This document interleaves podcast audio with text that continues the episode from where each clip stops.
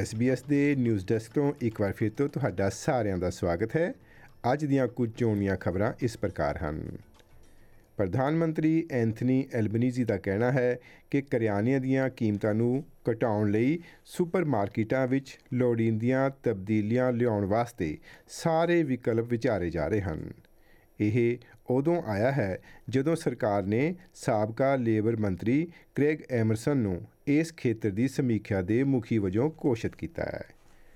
ਭੋਜਨ ਅਤੇ ਕਰਿਆਨੇ ਦੀ ਆਚਾਰ ਸੰਹਿਤਾ ਦੀ ਇਹ ਸਮੀਖਿਆ ਸੁਪਰਮਾਰਕੀਟਾਂ ਲਈ ਮੁੱਖ ਰੂਪ ਵਿੱਚ ਕੀਤੀ ਜਾਣੀ ਹੈ, ਜੋ ਕਿ ਆਚਰਣ ਸਮਝੌਤੇ ਲਈ ਪਾਬੰਦ ਹਨ ਅਤੇ ਗਾਹਕਾਂ ਲਈ ਕੀਮਤਾਂ ਵਧਾਉਣ ਦੇ ਦੋਸ਼ਾਂ ਦਾ ਸਾਹਮਣਾ ਕਰ ਰਹੇ ਹਨ।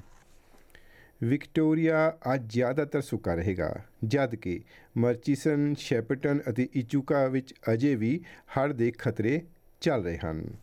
ਇਸ ਦੇ ਨਾਲ ਹੀ ਸੀਮੋਰ ਅਤੇ ਯੇ ਅਤੇ ਉੱਤਰ ਵਿੱਚ ਰੋਚੈਸਟਰ ਦੇ ਕਸਬਿਆਂ ਵਿੱਚ ਹੜ੍ਹ ਦਾ ਪਾਣੀ ਘਟ ਰਿਹਾ ਹੈ।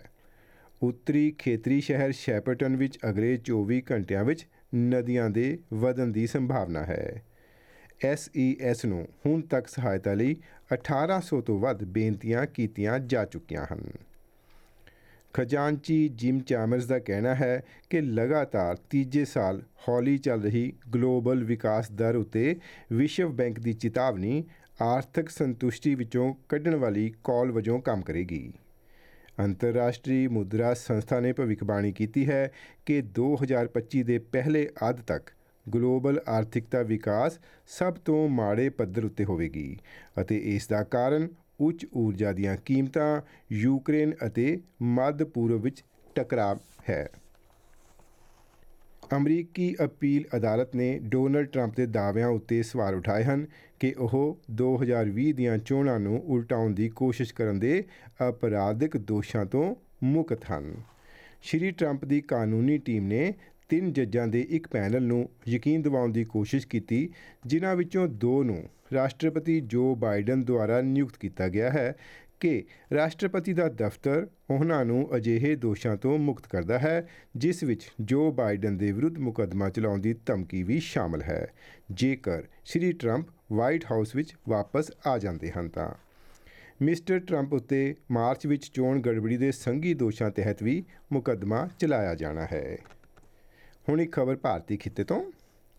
ਭਾਰਤ ਦੇ ਸਰਵੋਤਮ ਪ੍ਰਦਰਸ਼ਨ ਕਰਨ ਵਾਲੇ ਖਿਡਾਰੀਆਂ ਨੂੰ ਬੀਤੇ ਕੱਲ ਰਾਸ਼ਟਰਪਤੀ ਦ੍ਰੋਪਦੀ ਮੁਰਮੂ ਵੱਲੋਂ ਉਲੀਕੇ ਗਏ ਇੱਕ ਸ਼ਾਨਦਾਰ ਸਮਾਰੋਹ ਵਿੱਚ ਕੌਮੀ ਖੇਡ ਪੁਰਸਕਾਰਾਂ ਦੇ ਨਾਲ ਸਨਮਾਨਿਤ ਕੀਤਾ ਗਿਆ।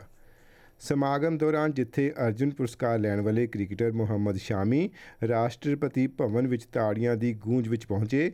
ਉੱਥੇ ਬੈਡਮਿੰਟਨ ਖਿਡਾਰੀ ਚਿਰਾਗ ਸ਼ੈਟੀ ਅਤੇ ਰਾਜ ਰੈਂਕੀ ਰੈਡੀ ਨੂੰ 2023 ਵਿੱਚ ਉਹਨਾਂ ਦੇ ਸ਼ਾਨਦਾਰ ਪ੍ਰਦਰਸ਼ਨ ਲਈ ਵਕਾਰੀ ਮੇਜਰ ਧਿਆਨਚੰਦ ਖੇਲ ਰਤਨ ਵਾਲਾ ਪੁਰਸਕਾਰ ਦਿੱਤਾ ਗਿਆ। ਮੌਲਾਨਾ ਅਬੁਲ ਕਲਾਮ ਆਜ਼ਾਦ ਟਰਾਫੀ 2023 ਗੁਰੂ ਨਾਨਕ ਦੇਵ ਯੂਨੀਵਰਸਿਟੀ ਅੰਮ੍ਰਿਤਸਰ ਦੀ ਝੋਲੀ ਪਈ, ਜਦ ਕਿ ਲਵਲੀ ਪ੍ਰੋਫੈਸ਼ਨਲ ਯੂਨੀਵਰਸਿਟੀ ਪੰਜਾਬ ਪਹਿਲੀ ਰਨਰ ਅਪ ਅਤੇ ਕੁਰੂਕਸ਼ੇਤਰ ਯੂਨੀਵਰਸਿਟੀ ਦੂਜੀ ਰਨਰ ਅਪ ਰਹੀ। ਦੋਸਤੋ, ਇਹ ਸਨ ਅੱਜ ਦੀਆਂ ਕੁਝ ਪ੍ਰਮੁੱਖ ਖਬਰਾਂ।